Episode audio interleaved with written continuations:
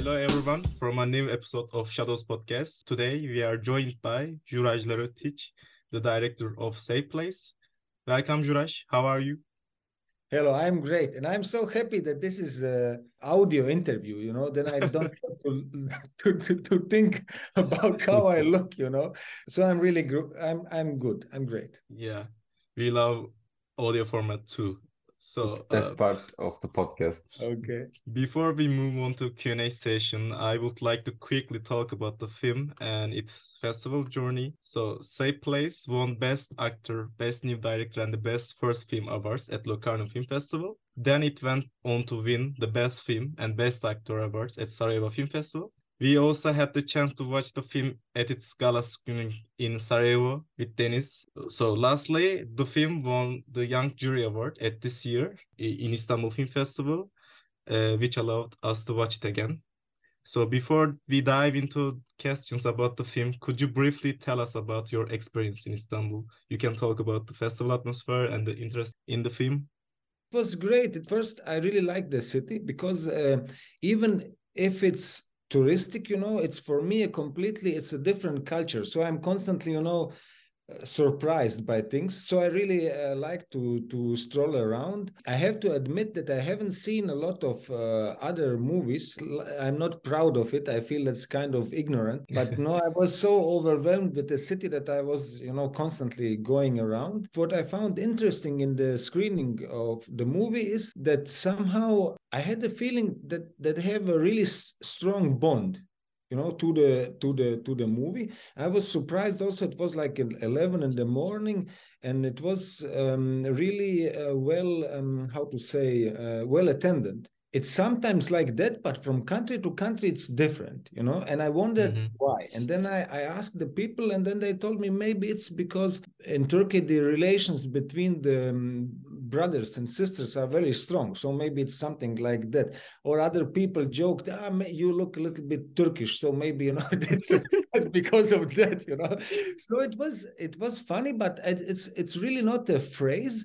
It was in a way special for me uh, how the audience uh, reacted and how they connected to the movie. Because I, as i said it's it's different and i cannot figure out why it's like one way in swiss the other way in turkey but uh, so it was great really i am really happy to hear that i mean yeah you're right family connections are strong in turkey uh, and it's so relatable in the Turkish people for the strong brother brotherhood and sisterhood uh, communication. And it's not that different culture from the uh, Balkan countries and yes. the west side of the Turkey. Yes, and you're right.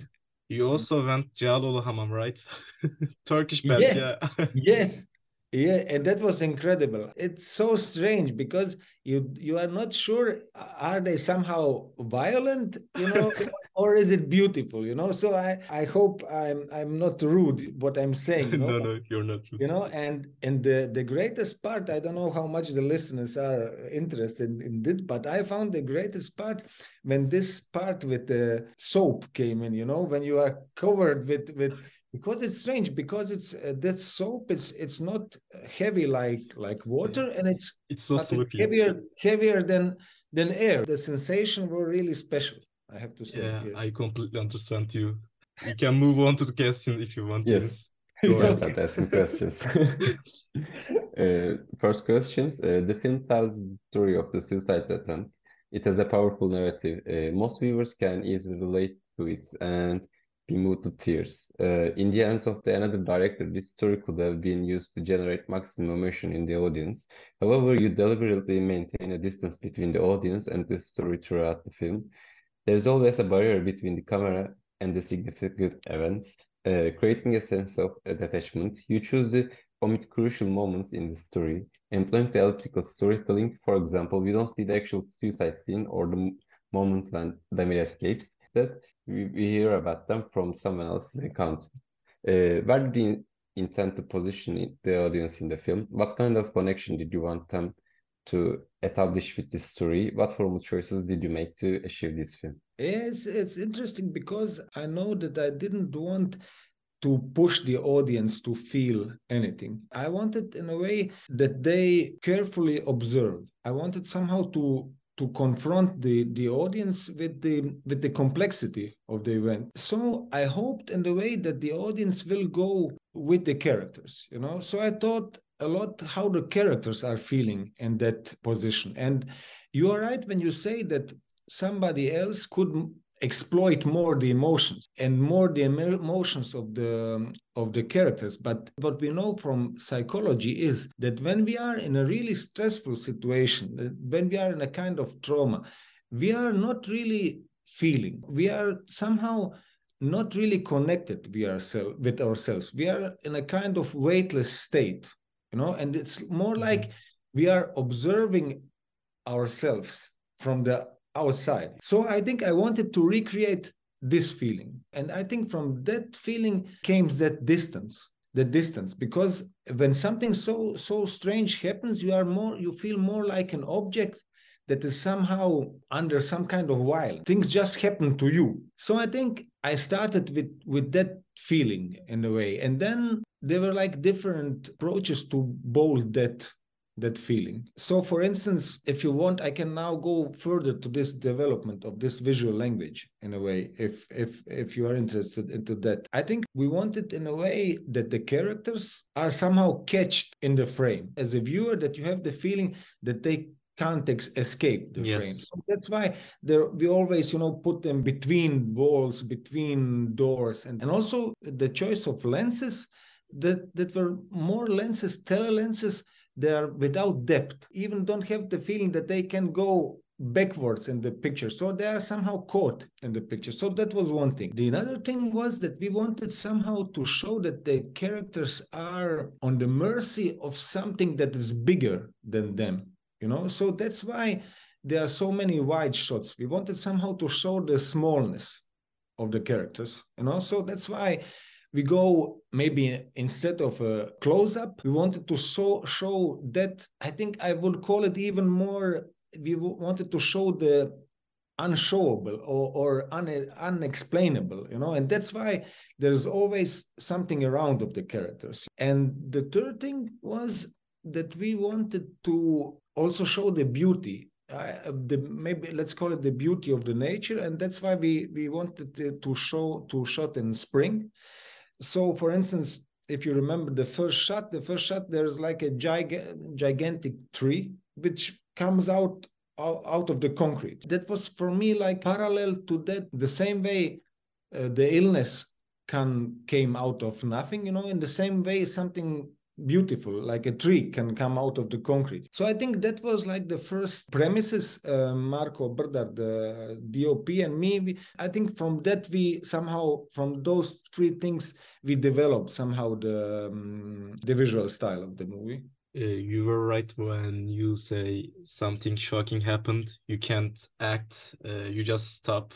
So yes. so, when something like that happened to me i often think myself as a video game character so yes exactly. I, I can relate things yes. like creating a sub reality for myself. Yes exactly exactly exactly exactly exactly you know. Um, i mean we really tried um it was not just theory and i think it's always good if you do a movie simply try things. So marco and me and the editor marco ferkovic for instance we we shot a whole sequence in two completely different ways you know it, i think we chose some sequence when the brother came from the hospital you know mm-hmm. to the to the home and we shot it first like in a way you know with a moving camera like like let's call it dardenne brothers style you know yeah. so, so so handheld very basic you know mm-hmm.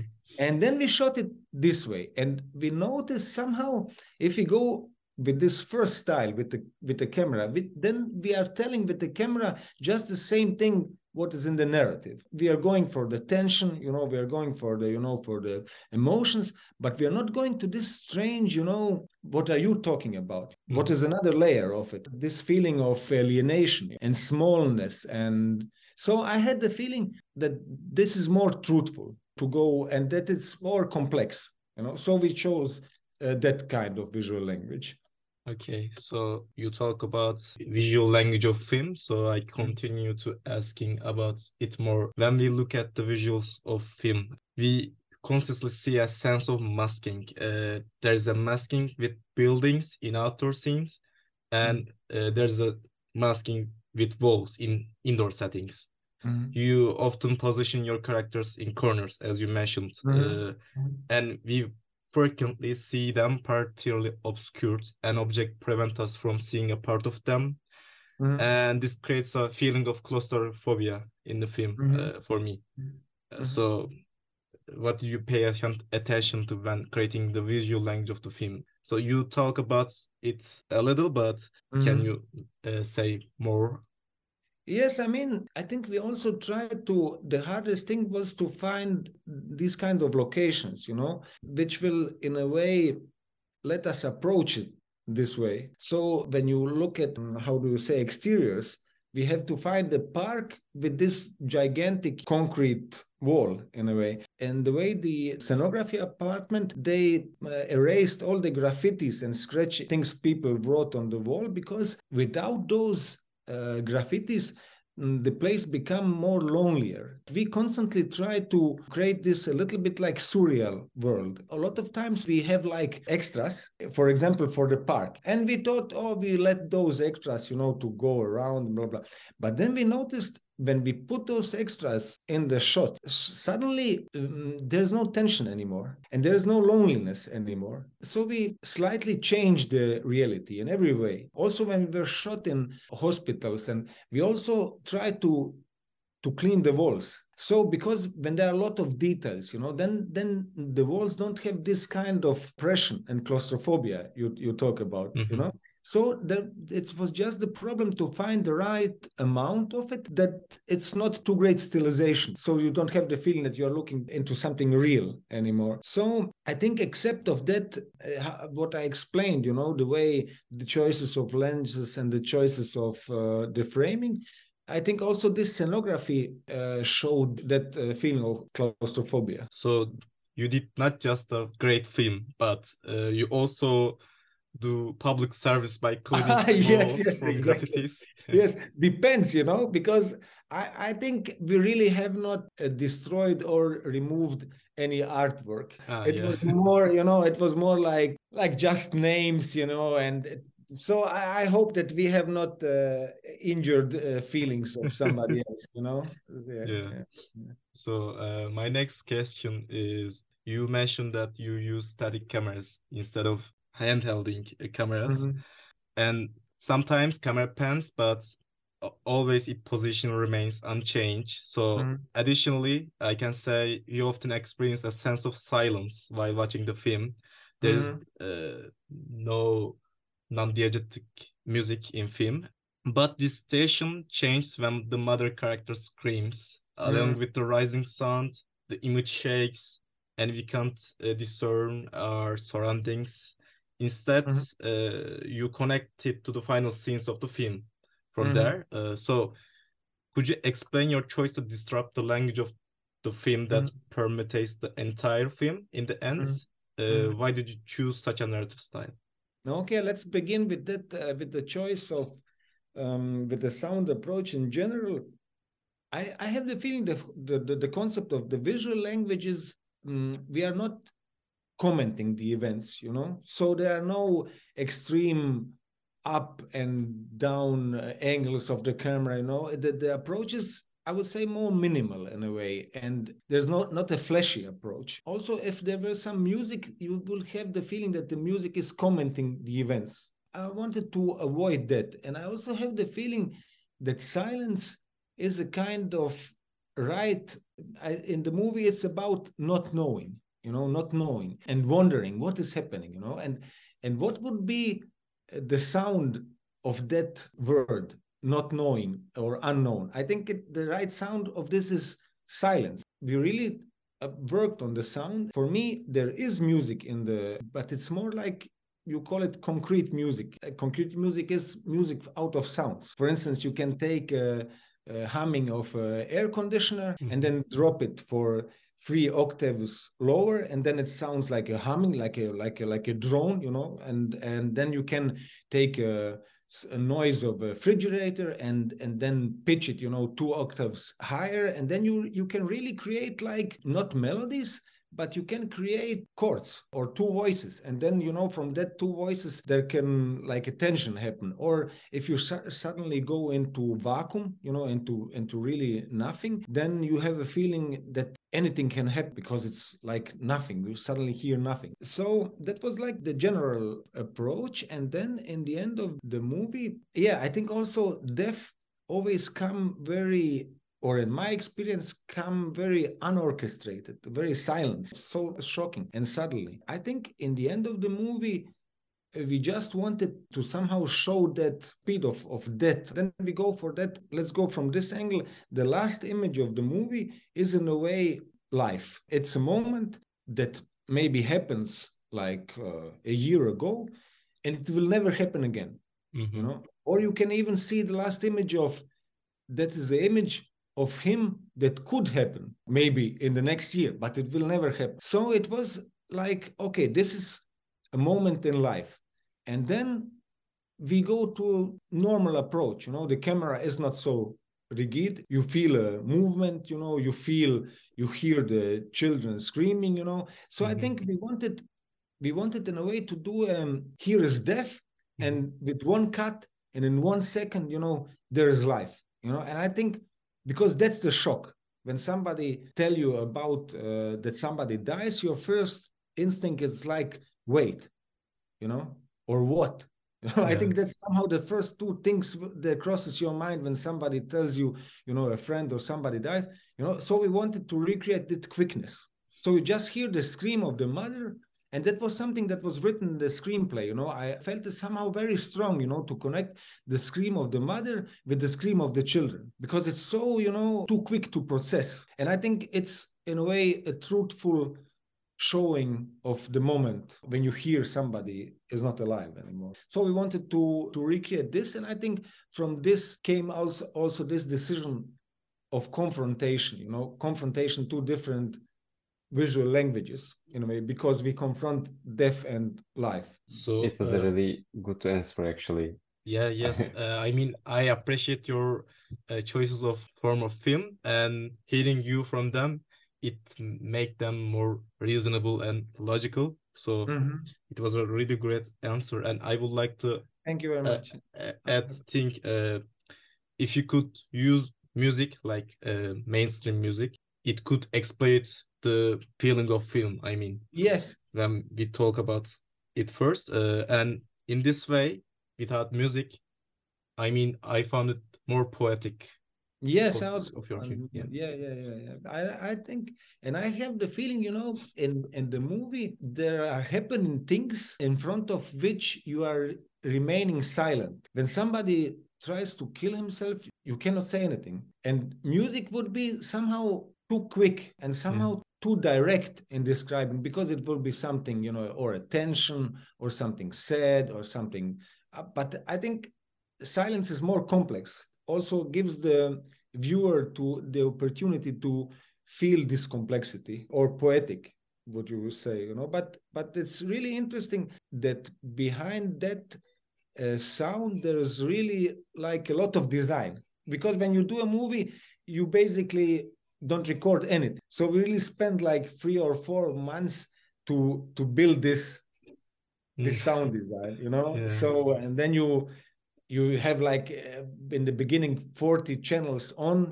different you know? I think we listen to all kind of air conditioners in the world you know, or refrigerators. For instance in the police station when you are listening carefully while we, while we are waiting for the police officer i'm or my character is like going around. I, i'm kind of nervous. And then we recorded a lot of banging of doors. And i always have the feeling while i'm watching it that th- these doors hits me in a way. It's oppressive. So in a way you can really treat these uh, sounds you know like like music in a way. Because also instead of this banging doors it could be drums you know but then it would be mu- music. So so yeah uh, yeah at the beginning of the film uh, there is a surreal scene when damir is admitted to hospital uh, yes. in in this scene you explain the motivation behind making mm. of the film. Mm. From this point onward, uh, the audience know that Damir will lose yes. his life. So, mm. uh, it's a risky choice. What was your motivation for including this scene? Because with the audience knowing the ending of the film, they could potentially stop watching and leave the. Yes, yes, yes, yes, yes. Yes, and I have to say, I was uh, really afraid of that moment you mentioned and then I simply tried to test it. I wrote a script and then I gave it to a lot of people. The only problem is when you are an author, it's hard to test because you give it to friends and people you you trust, and you never know, you know how how objective they are. Because also this is like my private story. I always wondered how much the people are projecting their own feelings into the story. But then in the end, I also tested it with some uh, let's say it's strangers you know like with script doctors like don't know me at all. So it worked you know. So i said okay. And that's why i wrote it. I hoped that the narrative after that scene is strong enough so that the audience won't leave the room because of the narrative after the scene.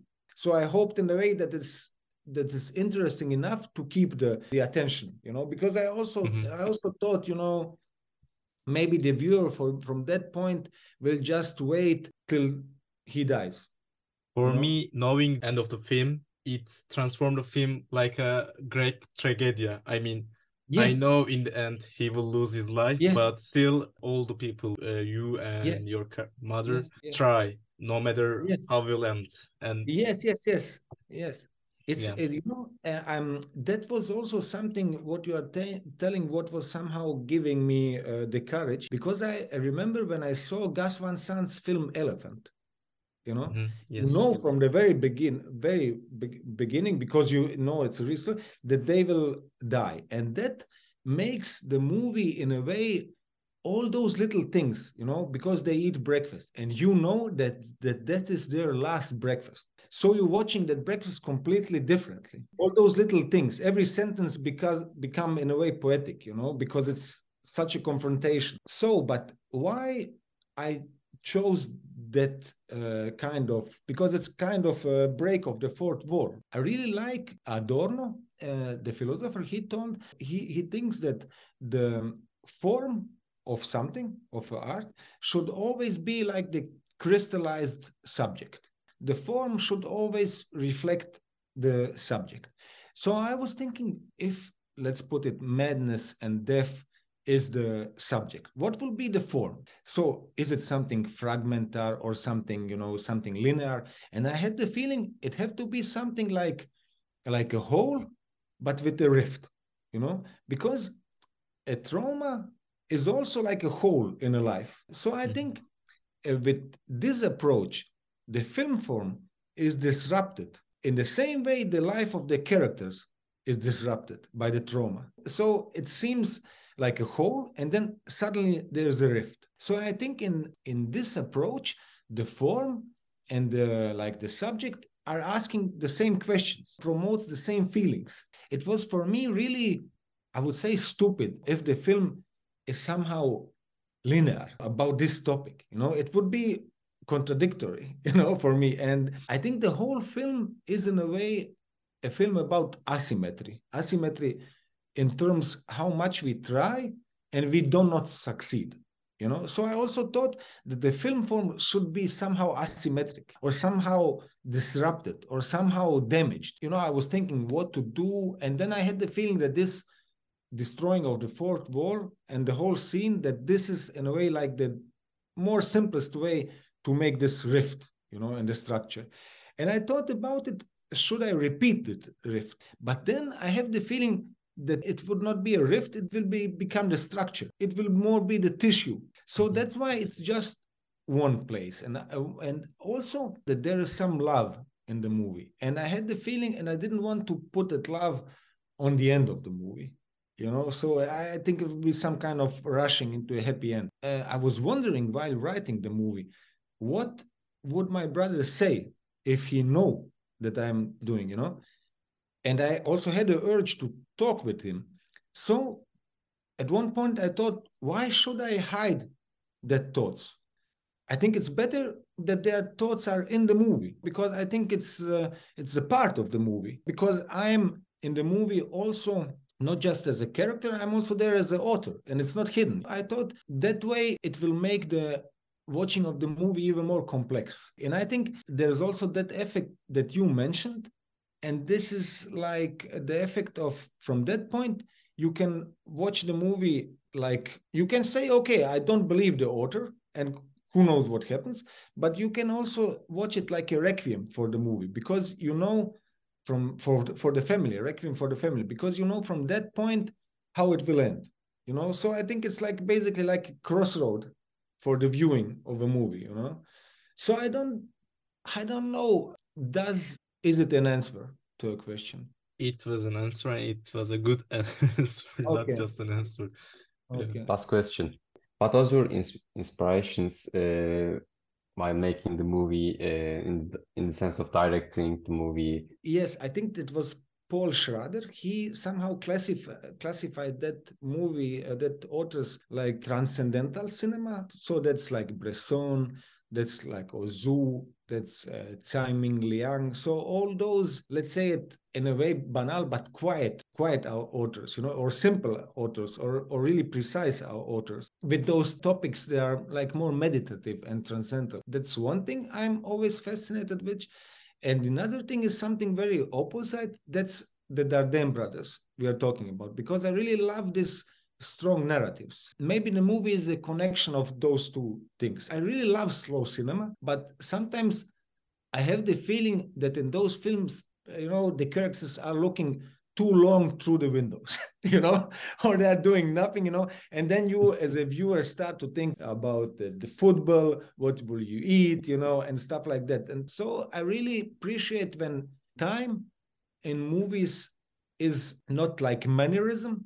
We will do all in long shots and everything will be long. It has to be the same logic like when you choose a long sentence in a book. But I would say these two poles are something I really like, or some kind of influences, I would say. Yes. Can we get a hint about your next projects? No, I don't have it. okay, cool.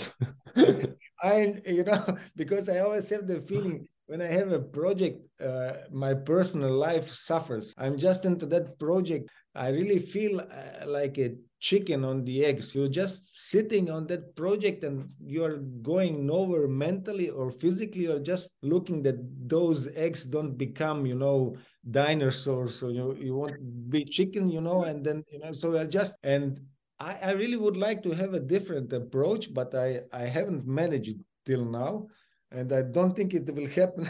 so I I I think I take now a pause and I, I will be happier if it not will be 10 years you know but i think two years will be okay for sure. Thank you very much. Actually it was really good to asking you questions and hearing the hearing your answers. Yes thank you also very much